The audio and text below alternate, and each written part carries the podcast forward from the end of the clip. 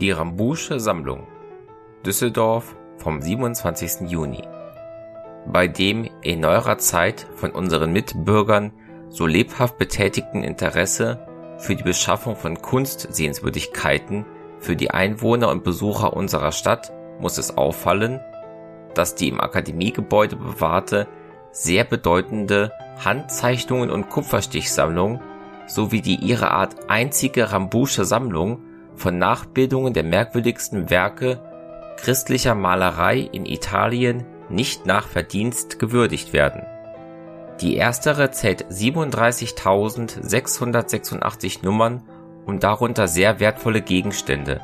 zum Beispiel die Skizzen zu der ganzen malerischen Ausschmückung des Palazzo del Te in Mantua, die,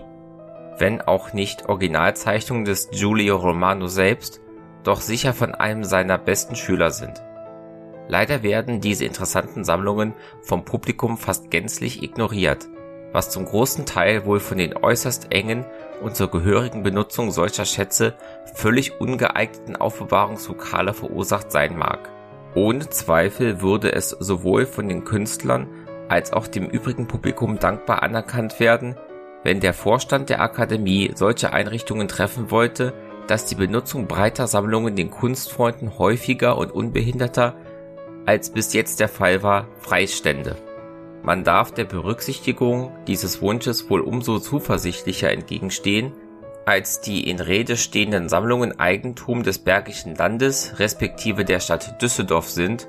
und als solches von der Akademie nur verwahrt und verwaltet werden